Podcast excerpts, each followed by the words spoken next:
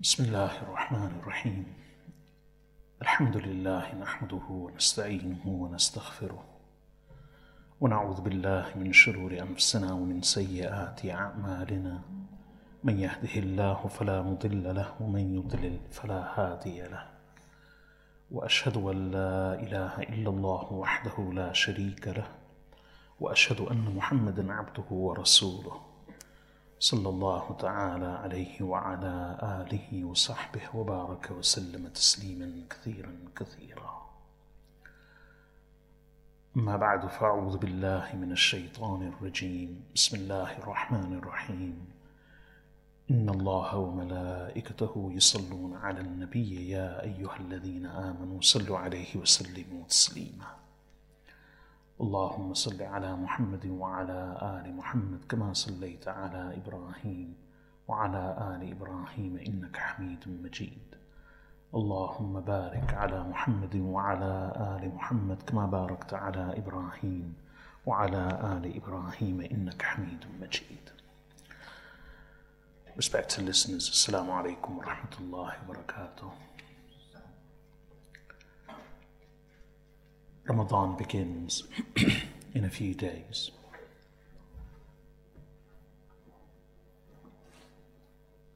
As promised, inshallah, today I'll speak on the topic of fasting, food for the soul.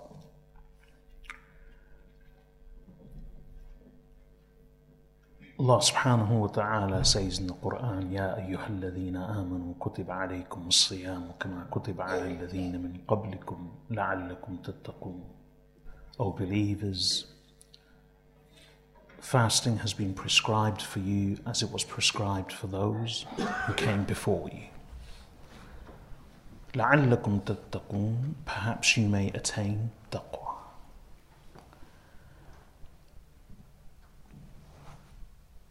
The main message of this verse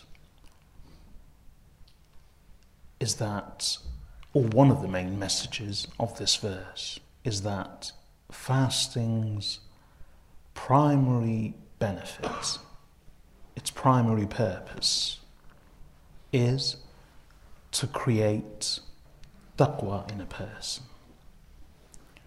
Fasting has many benefits.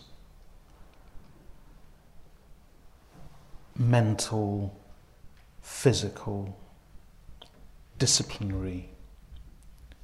And all of these are good, but they aren't the primary purpose or the main objective and goal of fasting. In Islam, and especially in the month of Ramadan, a person doesn't fast with the primary goal and objective of becoming physically healthy. Although that may be one of the ancillary benefits. A person doesn't fast in the month of Ramadan with the express intention of gaining mental clarity. Although, again, it's one of the accrued benefits of fasting. What Allah tells us is that the He has set fasting for the believers. He has prescribed it for the believers in the hope لعلكم تتقون that you they may attain taqwa in Islam and especially for the fast of the month of Ramadan as also for any other time of the year.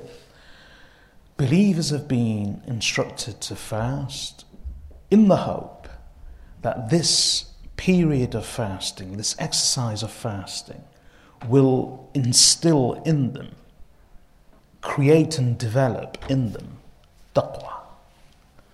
Now, what exactly is taqwa?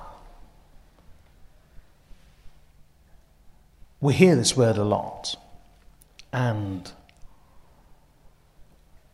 the word taqwa, this term, is to be found in every aspect of our religion. in marriage, when the Prophet ﷺ would perform the nikah, then he would preface the contract of nikah with a short sermon. And this short sermon in the hadith is known as Khutbatul Hajah, the sermon of need.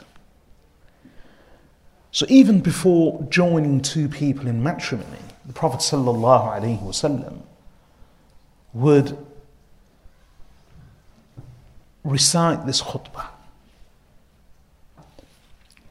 And one of the unique things about the khutbah of nikah is that the Prophet ﷺ would recite three verses of the Quran and then with the praise of Allah and His Messenger ﷺ. But these three verses, they constitute and form the bulk of the khutbah of nikah. And the theme of all three verses is just one thing, which is taqwa.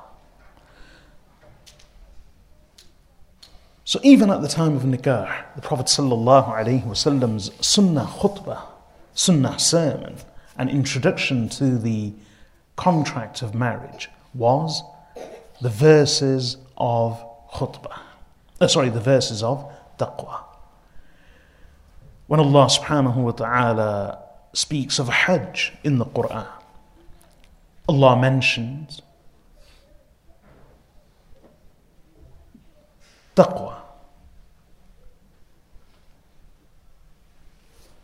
الحج أشهر معلومات فمن فرض فيهن الحج فلا رفث ولا فسوق ولا جدال في الحج وما تفعل من خير يعلمه الله وتزودوا فإن خير زاد التقوى And the reference is Allah subhanahu wa ta'ala reminds believers about the obligation of Hajj. And then he says, when you do embark on this journey of Hajj, when you do depart, then watazawwadu, make sure you take your provisions.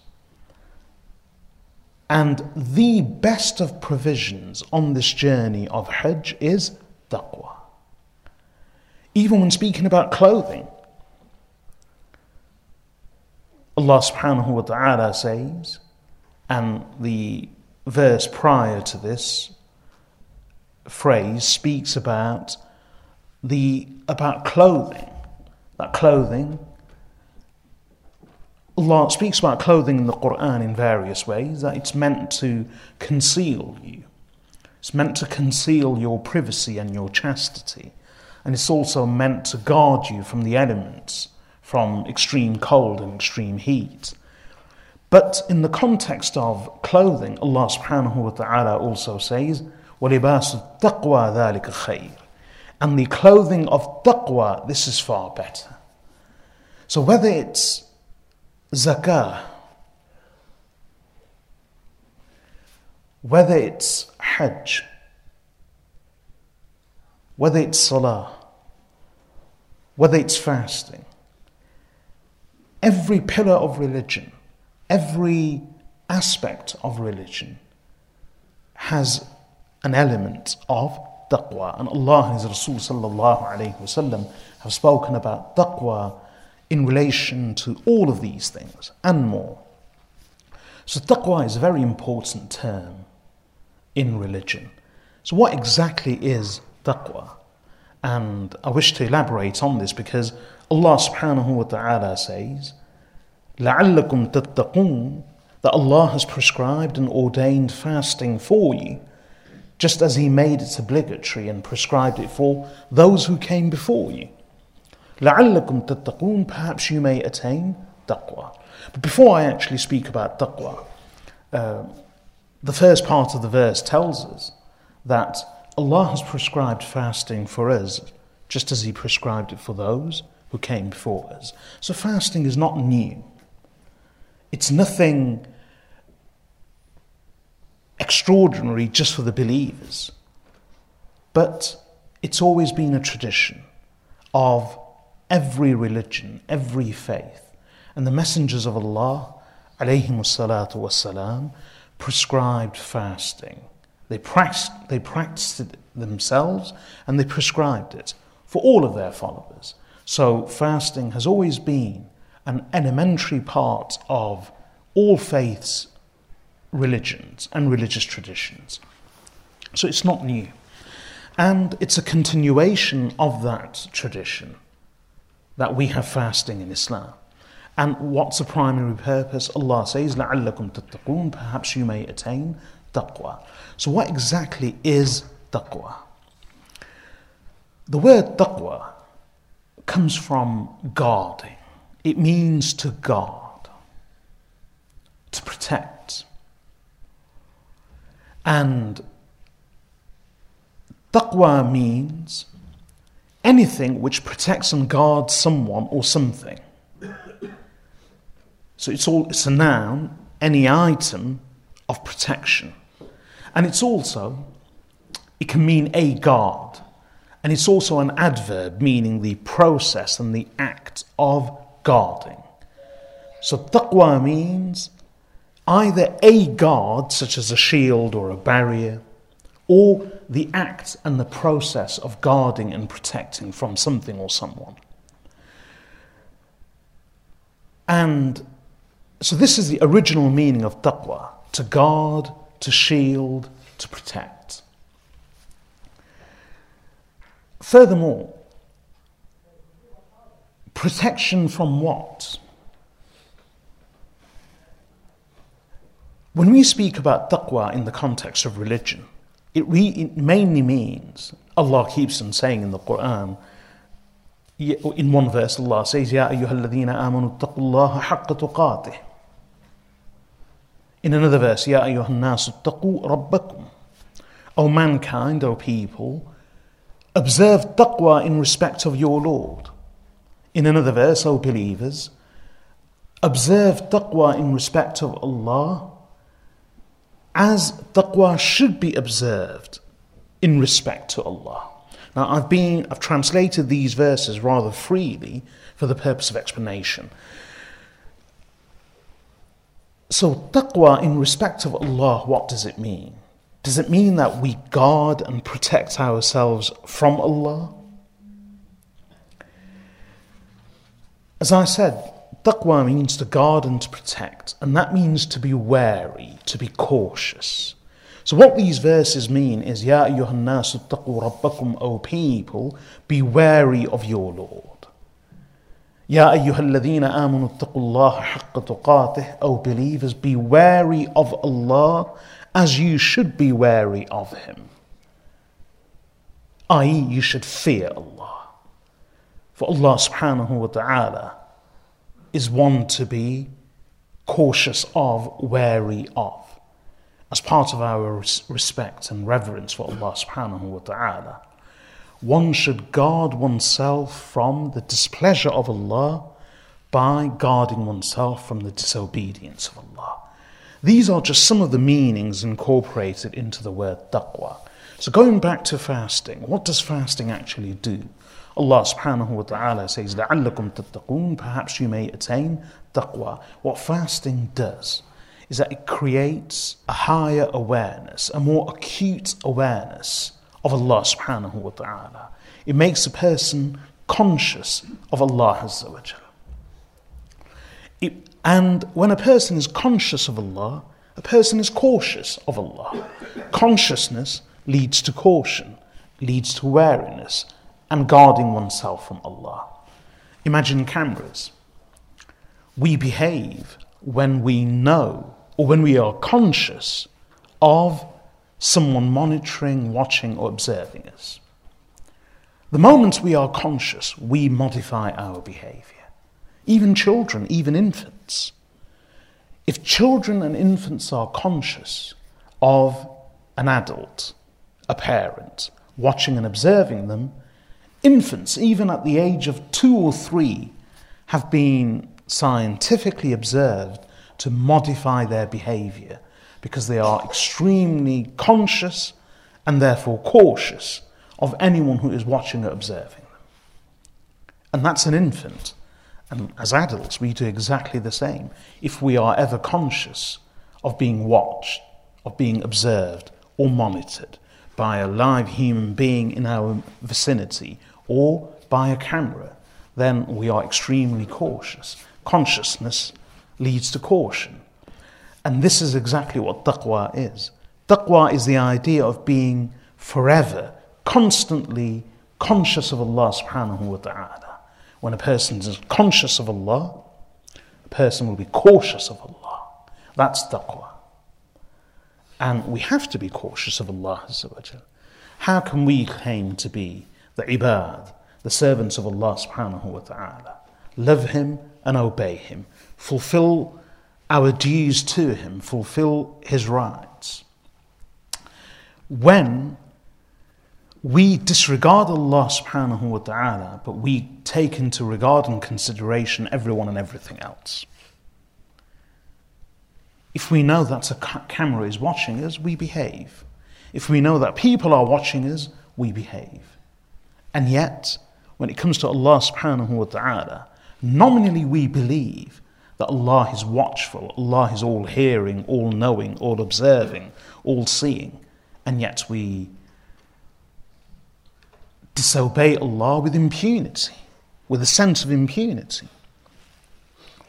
So, taqwa, and Allah says, O believers, يا أيها الذين آمنوا اتقوا الله حق تقاته ولا تموتن إلا وأنتم مسلمون O believers, be wary of Allah, be cautious of Allah, as you should be wary of Him, and do not die except as ones who submit to Him. Allah reminds us again and again throughout the Quran about taqwa. And as I said earlier on, taqwa comes into play and taqwa is mentioned in the context of almost every aspect of religion and even personal and social life. So much so that even marriage, as I said, before a person gets married, the khutbah of nikah contains three verses whose most prominent theme is taqwa. Allah and His Rasul sallallahu alayhi wasallam reminded everyone repeatedly about taqwa. And this is that consciousness, that awareness, and that wariness of taqwa that the fast intends to create. So, the awareness of Allah subhanahu wa ta'ala leads to wariness of Him. Consciousness of Allah Azza wa Jal leads to caution in respect of Allah. That is taqwa. Now, how does fasting achieve this? The consciousness of Allah subhanahu wa ta'ala, although we think, although we may think that it's mental, it's actually more spiritual than mental. It's more spiritual than mental.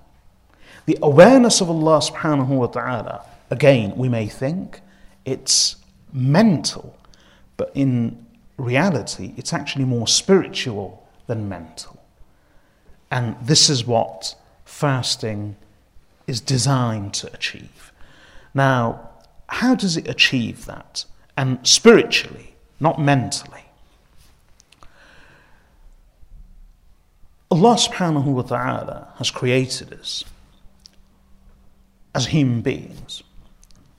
But the essence of our life is our ruh, our spirit. This is what makes us who we are. Our bodies are important to some degree, but they are not as important as the soul. It's the soul which makes a person a person, not the body.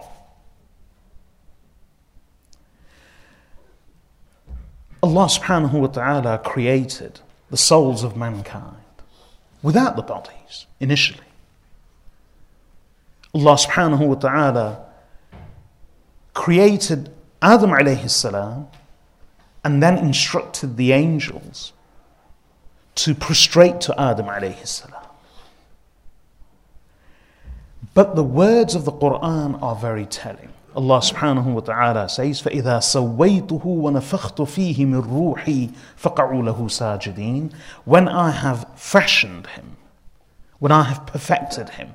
So weight means when I have leveled him. Not level in the sense of flatness, but leveled in the sense of when I have molded him and fashioned him in proportion, i.e., I have made him perfect, equal, i.e., in proportion. So when I have proportionately fashioned and molded Adam, then Allah doesn't say then fall into prostration before him, because that would have meant falling into prostration before the body of Adam alayhi salam. Rather, Allah subhanahu wa ta'ala says, فَإِذَا سَوَّيْتُهُ When I have molded him, when I have fashioned him, when I have proportionately made him and perfected him as a body, وَنَفَخْتُ فِيهِ مِنْ رُوحِي And furthermore, when I have blown into him of my spirit, فَقَعُوا لَهُ سَاجِدِينَ Then, why does Allah say my spirit? This isn't uh, the spirits of Allah per se. Allah attributes our ruh, our ruh, our spirit that resides within us, as an act of honor and dignity. Allah subhanahu wa ta'ala attributes it to Himself. Imagine, that is the position of the ruh. The ruh that resides in a person is sacred, it's special. It's not the body that's special.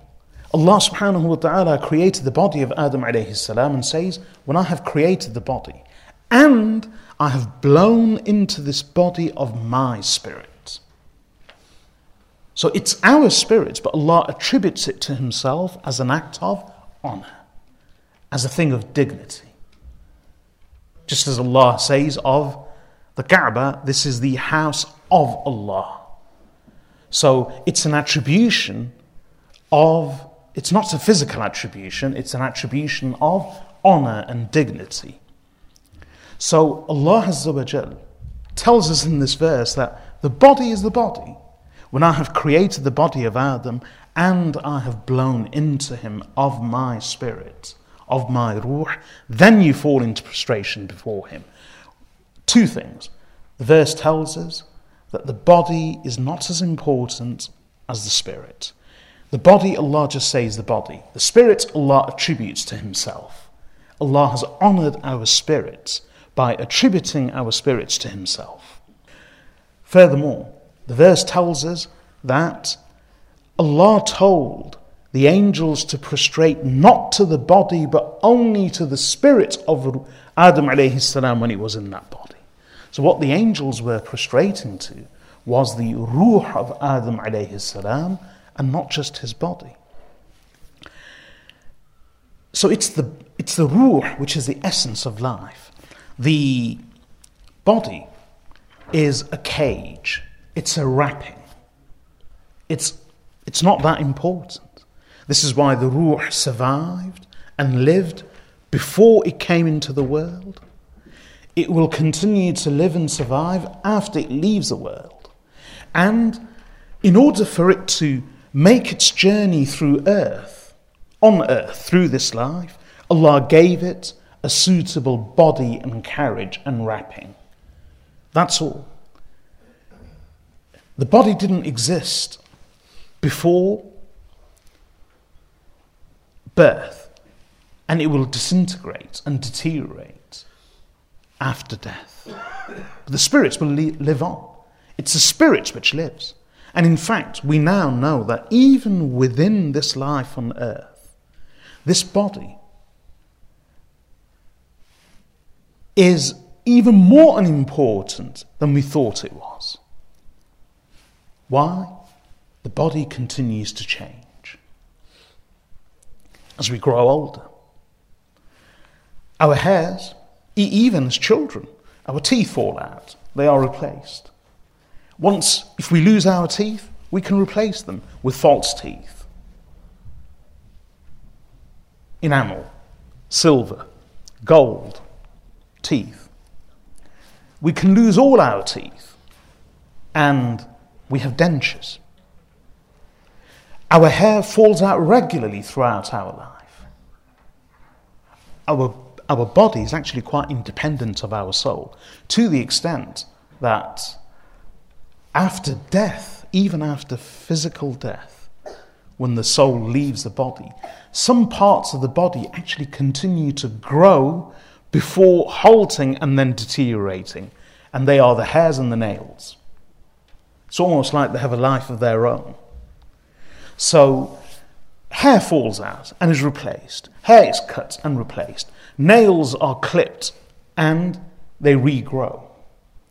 Our cells are constantly changing to the extent that within a few months, almost all the cells of our body are replaced within a few months. So, the body that we have now is not the body we had a few months ago.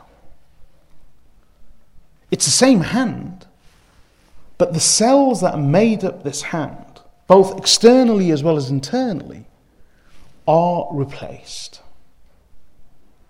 So physically, we actually undergo so many changes throughout our whole life. And that's why, how important is that body? Again, we can lose all our limbs or most of our limbs, and we, those limbs can be replaced by prosthetic and artificial limbs. They are now even talking about doing head, we've already got heart transplants, but now they are even talking about head trans- transplants. So, subhanAllah. So, where, where, how can you say this is the same person? the body is not that important, and uh, through recent scientific discoveries and medical advances, we've learned that in fact the body is even more unimportant than we thought it was. So, what makes a person a person? It's not the body, it's the ruh, it's the spirit. Now, having said all of that, it's a sad fact that we have a tendency to pay far more attention to our bodies than we do to our souls. We worship our bodies. We really do. The cosmetics industry is worth billions. When we look at each other, we see only apparent beauty and we fail to see beyond the veneer, the facade, the wrapping, the thin film. We fail to see beyond apparent beauty and apparent unsavoriness.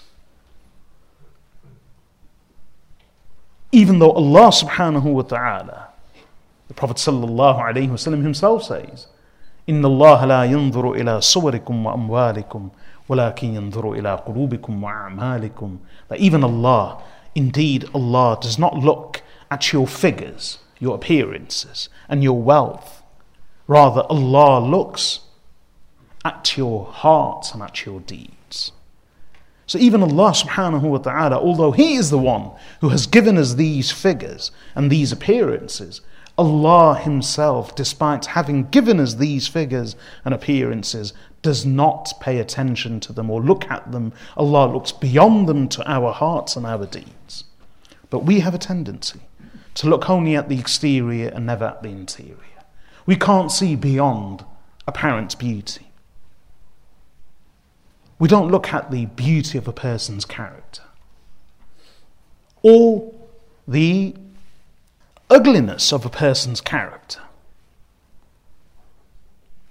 We pay more attention to just the external appearance. And that's with others, and even with ourselves. The cosmetics industry is worth billions. People undergo surgery, cosmetic surgery, plastic surgery. They change their appearance, their complexion, their colour, their shape not for any medical purpose, but only for cosmetic reasons. We spend so much beautifying ourselves and sculpt, sculpturing ourselves, chiseling ourselves. The fitness industry is worth billions. But even when it comes to fitness, yes, there is still a significant element of concern for health. So people resort to exercise and people resort to uh, fitness and uh, subscribe to gyms and go to gyms or exercise at home or outside with the specific intention of improving their health and guarding themselves against disease and ill health. But even when it comes to fitness, there is also a significant element of fitness for the purpose of beauty, fitness for the purpose of appearance. So to appear to be fit and chiseled and muscular and attractive and appealing to others. There's even a phrase your body is your temple, worship it. So we do worship our bodies. We lavish attention on our bodies. Food, food, food medicine. Food and consumption determine everything. Medicine is a huge industry. But again, it's all just for the physical body. Food and nourishment are again only for the physical body. And this leads us to fasting. When it comes to food, we are obsessed with diets. We are obsessed with superfoods. And what do all these superfoods do? What do all these diets do? Diets are designed to make you lose weight or to make you eat well. And this is where superfoods come in. The idea is that you can eat the same amount, but these superfoods are excellent for unique nutritional benefits. We pay a lot of money to buy foods that we think are good and will benefit us in a unique way because of their nutri- nutritional benefits. Regard them as superfoods. And we are willing to pay extortionate amounts. We do so much for food, or we pay so much for food and for medicine. But again, all of this medicine and all of this nutrition is geared only towards the physical body. There is no consideration of the spirit. And this is where fasting comes in. And specifically the fast of Ramadan. Allah subhanahu wa ta'ala has prescribed fasting for us, made it obligatory for us. And why? It's because for 11 months of the year, we lavish attention on our bodies. What would we think of someone who buys a car, never drives it, spends all their time and money polishing it, the exterior, never drives it, and they are the drivers. So the person is a driver. The person says, I have a budget. I have a budget of £2,000 a month. So 500 towards rent, 300 towards bills. I've got 1200 surplus. Now, those 1200 pounds I need to use for myself. Food and drink. Do you know what? I actually need those 1200 pounds for the car. So all £1,200 are spent on polishing, painting, and looking after the car. Person says, For myself, I'll starve, it doesn't matter. We would think the person's mad. Or a person has a donkey, and the person feeds the donkey but starves themselves. What would we think of such a person? Does it need elaboration? We may laugh at this person, we may scoff at this idea, and it may even sound silly for me to suggest it. But in reality, this is what we do with our ruh. Allah has given us a body. That body is our donkey. That body is our cage. This body is our carriage. It's our wrapping. It's our shell. The real person is a spirit that resides within the body. Yet, for all our lives, we starve the body. Sorry, we starve the ruh. We starve the real me, the real person. And we lavish all our attention, our food, our consumption, our nourishment, our nutrition, our care, our medicine, all our wealth on the carriage, the external body. That's what we do. Paying no attention to the ruh. Allah subhanahu wa ta'ala says in the Quran, منها خلقناكم وفيها نعيدكم ومنها نخرجكم تارة أخرى. That it is from the earth that we have created you, i.e. the dust. And to the earth we shall return you. And from the earth we shall extract you once again. Allah created us, the bodies, from the dust of the earth. Allah subhanahu wa ta'ala did not create. In fact, Allah subhanahu wa ta'ala did not create our bodies from any element of the heavens. They say that we are stardust. That every part of us, every cell of us, comes from this world, this universe. In fact, even stardust. So parts of us may be constituted by particles that have come from stars. Still, whichever galaxy or another part of the universe that our cells ultimately come from, these, this universe or these universes, the multiverse, are still from the lower world, other than the heavens.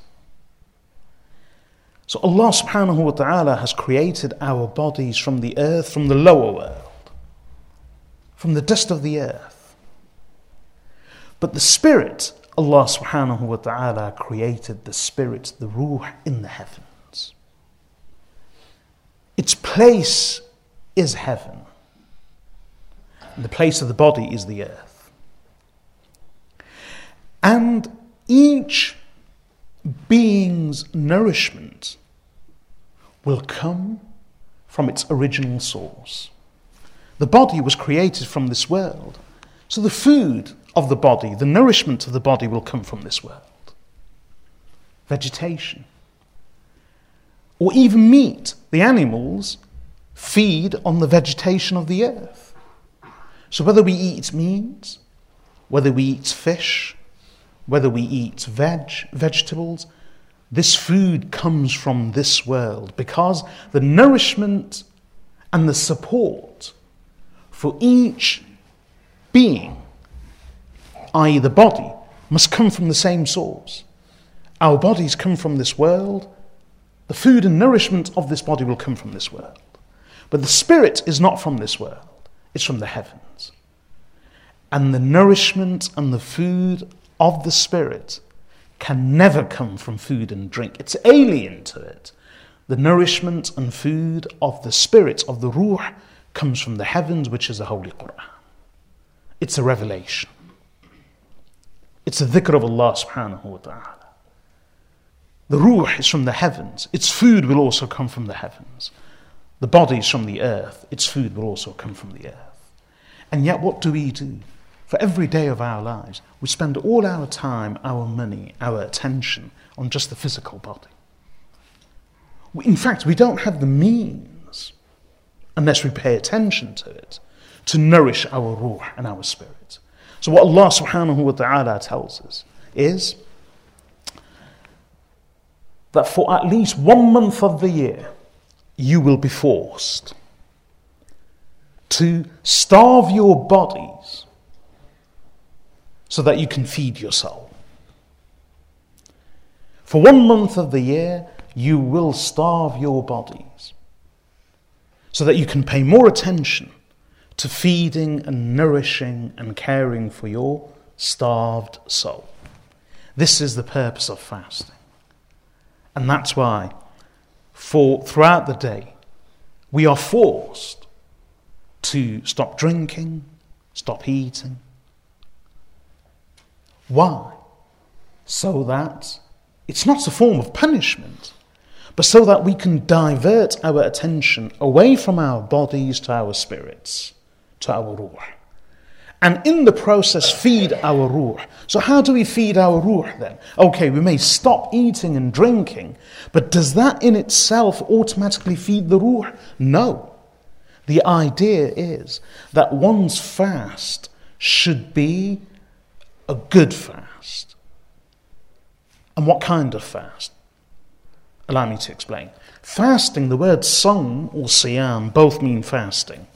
Sawm or siyam literally and originally means abstention, to refrain, to abstain, to desist, to withhold. So stopping and desisting from, with abstaining from, withholding from food and drink is our sawm and siyam. But as I said, the original meaning is to refrain and to abstain from anything. So if a person abstains from speech, just as Maryam alayhi salam, the mother of Isa ibn Maryam alayhi salam, Allah subhanahu wa ta'ala quotes her in the Quran that when she miraculously conceived the Prophet Isa alayhi salam, and she was fearful that I have conceived miraculously. But what will happen when I appear before the people? They will inevitably question me. So what do I say? So Allah subhanahu wa ta'ala said to her, Go before the people, and if they question you, say, إني نذرت للرحمن صوما فلن أكلم اليوم إنسيا. That Indeed, I have sworn a vow of silence. Sorry, literally, the translation will be Inni nadartu lirrahmani sawma. Indeed, I have sworn a fast for the gracious one, Allah. فَلَنْ أُكَلِّمَ الْيَوْمَ إِنسِيًّا So this day I will never speak to anyone. Now, even this she didn't say. She signaled because they had a tradition of a vow of silence. And that's why even today in monasteries, in nunneries, where monks and nuns, Christian monks and nuns reside, they have a tradition of observing silence. One of our teachers, he, uh, not teachers in religion, but he, he was a teacher in normal secular subjects. He is an English gentleman uh, may Allah give him health and uh, piety in his remaining years. He's quite old now. And this teacher embraced Islam. And he told us that he also spent time in a monastery. And he says that we used to observe long periods of silence. So, in those long periods of silence, we just could not talk to anyone. So, this tradition of observing silence, known as a fast, continues in Christian tradition, in monasteries and nunneries, where they spend hours and maybe an entire day and sometimes even days not talking to anyone. Their only conversation is with God. So, Maryam alayhi salam, Allah subhanahu wa ta'ala told her, Inni nadartu lirrahmani sawma, say to the people, and even that she didn't say it verbally, but she did it by signaling and indicating, and they understood because this was a tradition amongst them, that she has sworn a vow of silence. So Allah subhanahu wa ta'ala calls this vow of silence sawm, a fast. So that's what fasting means. Sawm and siyam originally just mean abstaining. So if you abstain from speech, that's a fast. If you abstain from food and drink, that's a fast. So Allah subhanahu wa ta'ala has prescribed fasting for us. But fasting is not just in the sense of not eating and drinking, but it's abstention, it's refraining from everything which Allah subhanahu wa ta'ala disapproves of. So a true fast is not one where you just remain hungry and thirsty, but a true fast is where you abstain from food, from drink, from haram thoughts, from haram speech, from haram conversation from touching anything haram, walking towards anything haram, looking at and ogling at anything haram, speaking or uttering a single haram word, lending your ears to anything haram. This is the fast. So much so that there is even the fast of the heart and the mind, that you don't think or dwell on anything displeasing to Allah. The fast of the heart, you don't entertain any thoughts or any feelings. You don't harbor any feelings that are haram. That there is purity even in speech, even in thought, even in listening, even of the throat and stomach, and even of the heart. This is what you call a fast. Otherwise, Rasulullah sallallahu alayhi wasallam says in a hadith, رُبَّ صَائِمٍ لَيْسَ لَهُ مِنْ صِيَامِهِ إِلَّا الْجُوعُ there is many a fasting person who gains nothing from the fast except hunger. So the person observes the full fast and abstains from food and drink, but not from anything else. So what happens? By the end of the fast, Rasulullah sallallahu says, they've gained nothing from the fast except hunger. Nothing else. And so this is the true meaning of the fast. That a fast is an abstention and a refraining from everything which is displeasing to Allah, not just food and drink.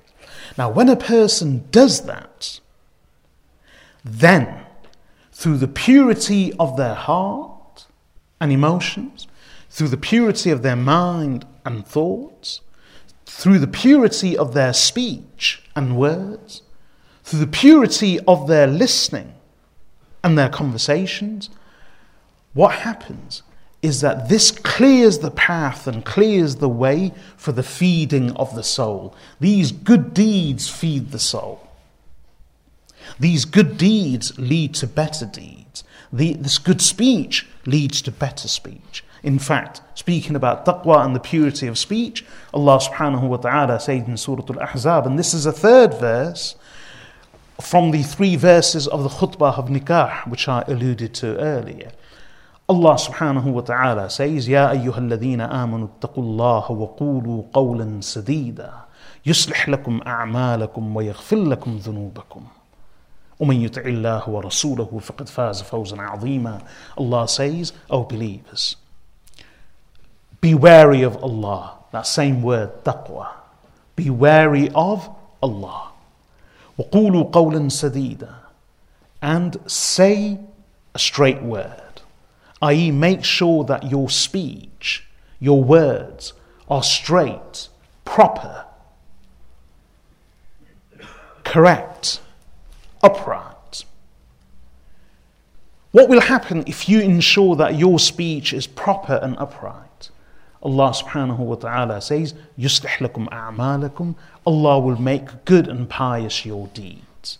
What that verse expressly, expressly tells us is that if you can ensure that your speech is pure, Allah in reward and as a consequence, Allah will make your deeds pure.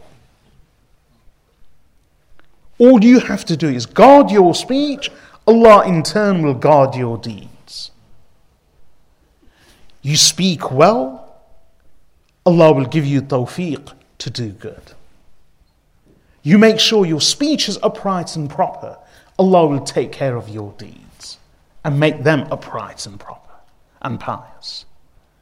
And Allah mentions this purity of speech immediately after taqwa, which means Allah tells us, O believers, be wary of Allah, i.e., observe taqwa. Then Allah says, guard your speech. Make sure you say an upright word. What this means is, you make your speech proper and upright, Allah will make your deeds good and pious. Through the goodness and the piety of your deeds, you will ultimately and eventually attain taqwa. So the route to taqwa is the purity of speech. Purity of speech will lead to purity of deeds. Purity of deeds will lead to taqwa. Everything has a cumulative effect.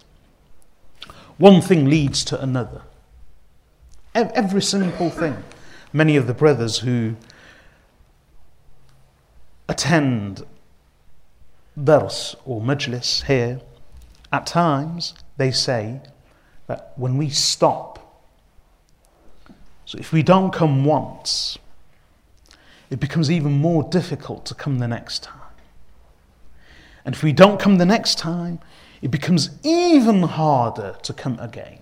Truly, every instance of missing has a cumulative effect. It makes a subsequent absence easier and attendance difficult. Allah says in Surah Al-Layl, فأما من أعطى واتقى وصدق بالحسنى فسنيسره لليسرى وأما من بخل واستغنى وكذب بالحسنى فسنيسره للعسرى Whoever does, Allah says, فأما من أعطى Whoever gives in charity واتقى and is wary, eye of Allah وصدق بالحسنى and who attests to the beautiful thing, i.e., the truth of Islam. the Quran. So he does three good things, which are he gives in charity, he observes taqwa, and he attests and testifies to the truth. How does Allah reward him? Allah subhanahu wa ta'ala says, فَسَنُيَسِّرُهُ لِلْيُسْرَى We shall ease him unto ease. And one of the meanings of easing unto ease is that through the barakah and the blessing of these three good deeds, Allah will give him the tawfiq and the ability, and Allah will inspire him to do even more good. And then conversely, Allah says, وَأَمَّا مَنْ بَخِلَ وَاسْتَغْنَى وَكَذَّبَ بِالْحُسْنَى And whoever does three things, the direct opposite of the first three, which is, instead of giving in charity, وَأَمَّا مَنْ بَخِلَ Whoever is stingy and withholds and doesn't give in charity. Number two, rather than be wary of Allah, wattaqa, he istaghna, he considers himself independent and needless of Allah and therefore heedless of Allah. And number three, the first one, وَصَدَّقَ بِالْحُسْنَى He attests and testifies to the beautiful one, i.e. the Quran and truth. This person, he does the opposite, which is وَكَذَّبَ بِالْحُسْنَى And he rejects and belies the truth. What will Allah do in response to these three ill deeds? Allah says, فَسَنُيَسِّرُهُ لِلْعُسْرَى We shall ease him unto difficulty. And one of the meanings of ease him unto difficulty is that these three ill deeds have a cumulative effect and create a momentum by which this person finds subsequent sins easier to commit. Good leads to good. Ill leads to ill. A good deed leads to subsequent good deeds. Sins lead to subsequent sins. And each sin makes the next sin easier to commit. Each good deed makes the next good deed easier to perform. And this is what happens in fasting. Allah subhanahu wa ta'ala says that oh, in Surah Al Ahzab, O oh, believers, be wary of Allah and say a straight and proper word, an upright word, Allah will make good your deeds. The purity of speech leads to purity of deeds. In one hadith related by Imam Tirmidhi rahmatullahi alayhi, Rasulullah sallallahu alayhi wasallam says, all the limbs of a person, they rebuke every morning all the organs and limbs and the parts of the body of an individual, they scold and rebuke the tongue. even the heart. And they say to the tongue, اتق الله فينا فإنما نحن بك. That be wary of Allah in relation to us. Again, the word taqwa. The limbs actually say to the tongue every day that, O tongue, be wary of Allah, be, cautious, be conscious and therefore cautious of Allah, be aware of and therefore wary of Allah, observe taqwa in respect of Allah when it comes to us. Why? فَإِنَّمَا نَحْنُ بِكَ For we are as you are. فإن استقمت استقمنا وإن وججت وججنا For if you are straight, we are straight. If you are bent, we are bent. It's a hadith of Tirmidhi.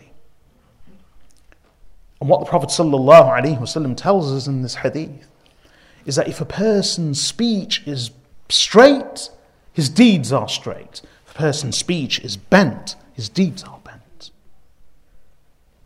So everything has a cumulative effects and everything creates a momentum. This is why, when it comes to fasting, it's not just about abstaining from food and drink, it's about abstaining from haram speech, haram thoughts, haram feelings. When a person ensures purity in these things, Allah subhanahu wa ta'ala creates purity in everything else. All of these good deeds create a momentum of purity, and thereby a person develops taqwa. We may not understand it, but a good, proper, clean, and pure fast, as it should be, creates a higher level of consciousness.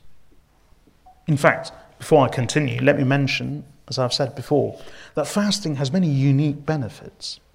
Many unique benefits. In fact, doctors and medical practitioners have been known to say that when a person fasts, the body undergoes so many changes, it's like a different machine altogether. It really is. It's like a different machine. And here I'm talking about physical, mental benefits. It's like a different machine. Even a car you put certain types of oil in a car, certain types of fuel in a car, it changes the way that machine operates and functions and performs. And the body is highly intelligent. The mind, as far as human beings are concerned, this mind of just a few pounds of weight, this mind, this brain, in fact, I wouldn't say mind, I'll use the word brain. This brain is the most complex organism known to human beings in the entire universe. There is nothing more complex, more complicated, more intricate than the human brain. No supercomputer can match it in its complexity and intricacy. And it controls the body. And when a person fasts, so many changes occur in the body and in the brain that it's, as I said, medical practitioners and even scientists say that it's almost like the human body is a different machine altogether. It functions and it performs differently, it repairs itself. And that's why some people argue that one of the physical benefits of fasting is that it can actually reverse a number of illnesses, including diabetes. Many people argue that you can actually reverse diabetes through fasting. Of course, uh, it has to be done in a proper manner, and I'm not advocating anything in particular. Uh, it should be done under medical supervision and advice and guidance. But there are doctors who are strongly arguing now, and even experts in diabetes, that you, you can fast, and through fasting alone, without any medication, you can reverse a disease as problematic as diabetes. Because the body undergoes so many changes. Now, that's just the physical benefits. the mental benefits I've mentioned before that fasting creates clarity of mind. It gives people an edge. It makes people sharper, more intelligent. Rather than dulling the brain, it actually makes it sharper. It gives a mental edge. It gives acute clarity to the brain and thinking. And that's just the mental benefit. Now, if these are the radical and remarkable physical and mental benefits, one can just imagine what spiritual benefits Allah subhanahu wa ta'ala has placed in fasting. And one of the spiritual benefits is that fasting, as long as it's done properly, creates a higher consciousness and a greater consciousness and awareness of Allah subhanahu wa ta'ala. It creates a greater awareness of Allah, thereby making a person more wary of Allah, which is taqwa. It creates a higher consciousness of Allah subhanahu wa ta'ala, which makes a person more cautious of Allah, which is exactly what taqwa is. And this is why Allah says, O believers, fasting has been prescribed for you as it was prescribed for those who came before you. لَعَلَّكُمْ تَتَّقُونَ Perhaps you may attain taqwa.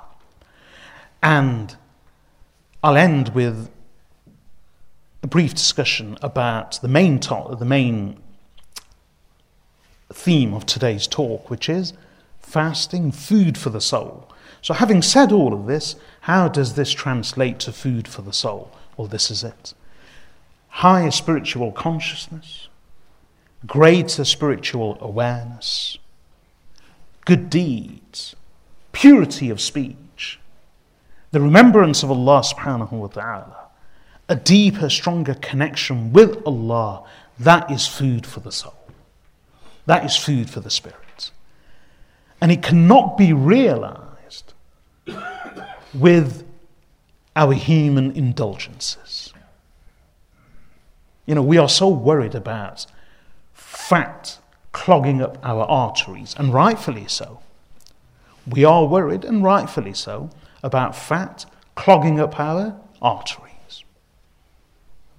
about the impurities of food, of excessive food and overindulgence, and overconsumption, gluttony, clogging up our vessels, our arteries, our organs, which leads to our physical death, and rightfully so. But we should also be concerned about junk food, about junk clogging up our ruh and thereby extinguishing it and killing it off.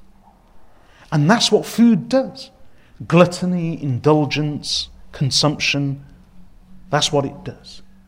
And this is why Shah Waliullah Dehlawi rahmatullahi alayh, he describes the wisdom of fasting. And he does it so beautifully. He says that Allah subhanahu wa ta'ala created angels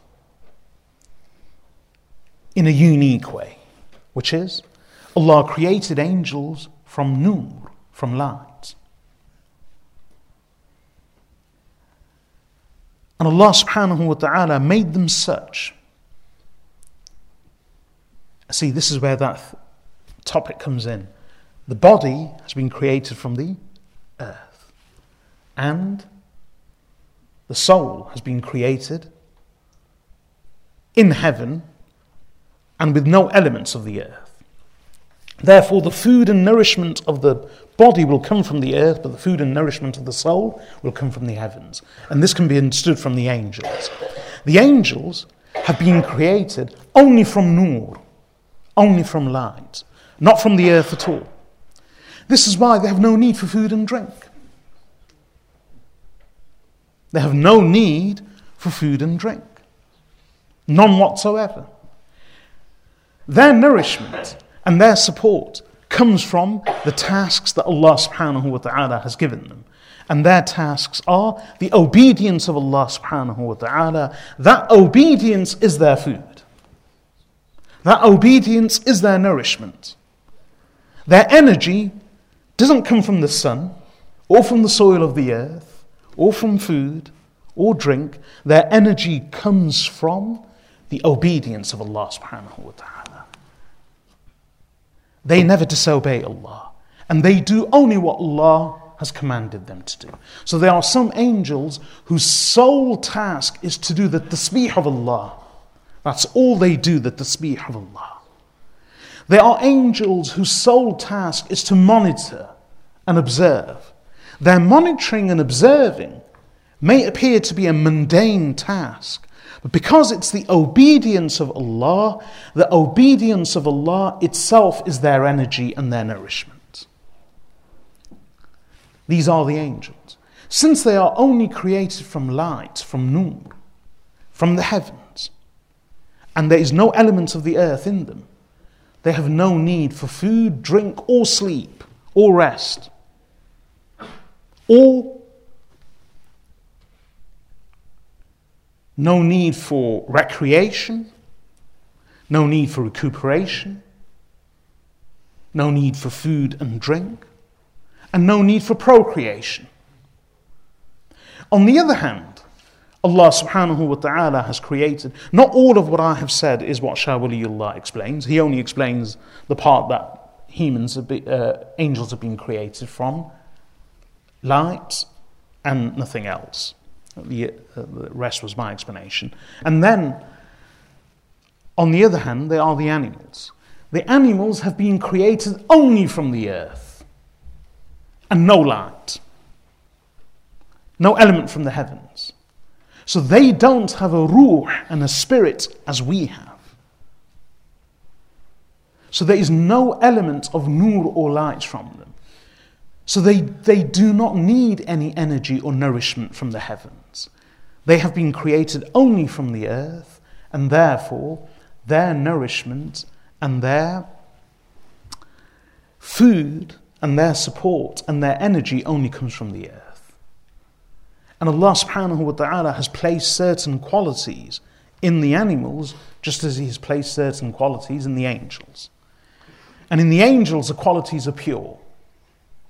And in the animals, some of the qualities that have been instilled, or the characteristics that have been instilled in the animals, are the need for food, drink, the need for consumption, for recreation, for recuperation, for procreation. They eat, they drink, they sleep, they rest, and they procreate. These are angels. And then in between, Allah subhanahu wa ta'ala has created human beings. And Allah has created us as a fusion of both. So, on the one hand, our bodies have been created from the earth. So, we share all the characteristics and the needs of the animals. Our bodies need to eat. Our bodies need to, I don't say we, I say our bodies. Our bodies need to eat. Our bodies need to drink. Our bodies need to rest. Our bodies need to procreate. not our souls. Our souls do not need to eat or drink or sleep or procreate. These are the needs and the demands only of the physical bodies. But then Allah has also given us a ruh, which is divine in the sense that it comes from the heavens, and that we share with the angels.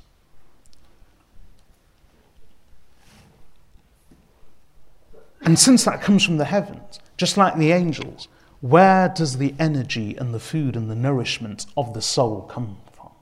The obedience of Allah, the connection of Allah, the relationship with Allah. It cannot come from these things, from food and drink and rest. Now, the angels Allah has created only from nur, and therefore they are static, i.e., they are as they are, they don't change. The angels do not fall, there is no concept of the fallen angels in Islam. There is no concept of a fallen angel in Islam. Angels do not fall. Angels do not rise. They are as they are, they are who they are. The, angel, uh, the animals are also static in that they do not rise. They are as they are. We don't say about animals that animals gone worse or that animals have fallen. Animals are as they are.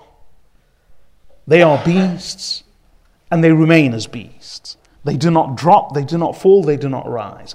But in between, Allah has made us. And since we share the qualities and the characteristics of both, we then end up swaying one way or the other. If we continue to nourish and feed ourselves and procreate and rest and indulge in all of these things, to a greater proportion we will sway towards the animals. And if we have less of these things and more of the energy and the nourishment of the soul, similar to the angels, then we will actually rise. And this is why Allah subhanahu wa ta'ala describes some humans as that these people are like cattle, like animals. Nay, they are even more misguided. So only humans are not static, only humans are not stationary. We are forever fluctuating and changing. And we can, through our deeds, and in fact, we, through our choice of either nourishing our soul with the, with the obedience of Allah, rise towards the angels, or by overindulging and overconsuming the same things that the animals consume and sharing their characteristics, we can actually drop and fall to their level. And since we have a tendency for most of our lives to eat, drink, rest, indulge in recreation and procreation. Allah subhanahu wa ta'ala and spend far far little time, if any, in nourishing our souls with the energy of the obedience of Allah subhanahu wa ta'ala. Allah Azza wa has told us that in the month of Ramadan, this is forbidden for you. So even if we want to, we don't eat. We can't eat. Even if we want to, we don't drink. We can't drink. Even if we want to, we cannot have conjugal relations. By abstaining from these things, and this also tells us this that we shouldn't be sleeping through our fast either, all day long. By refusing our bodies these things, we open up the way for nourishing and energizing our souls through the obedience of Allah and thereby rising and giving life to our souls. This is why fasting is food for the soul. Allah subhanahu wa ta'ala has made fasting a thing of great benefit and not just physically and mentally, although these are secondary benefits which are welcome. But the primary purpose of fasting is taqwa. And taqwa is greater awareness of Allah, therefore, the wariness of Allah. Taqwa is the greater consciousness of Allah, therefore, the caution of Allah. And that's exactly what taqwa is. This is what the fast is designed to develop, instill, inculcate in a person. And this is why fasting is actually food for the ruh, food for the soul, food for the spirit, which makes a person a better person, a human more human, and a believer closer to Allah subhanahu wa ta'ala. This is what fasting is and what it should be, but all of these benefits only accrue as long as the fast is a fast, which is abstention from everything displeasing to Allah subhanahu wa ta'ala. And although it's permissible to eat a lot at sahur and eat a lot at iftar.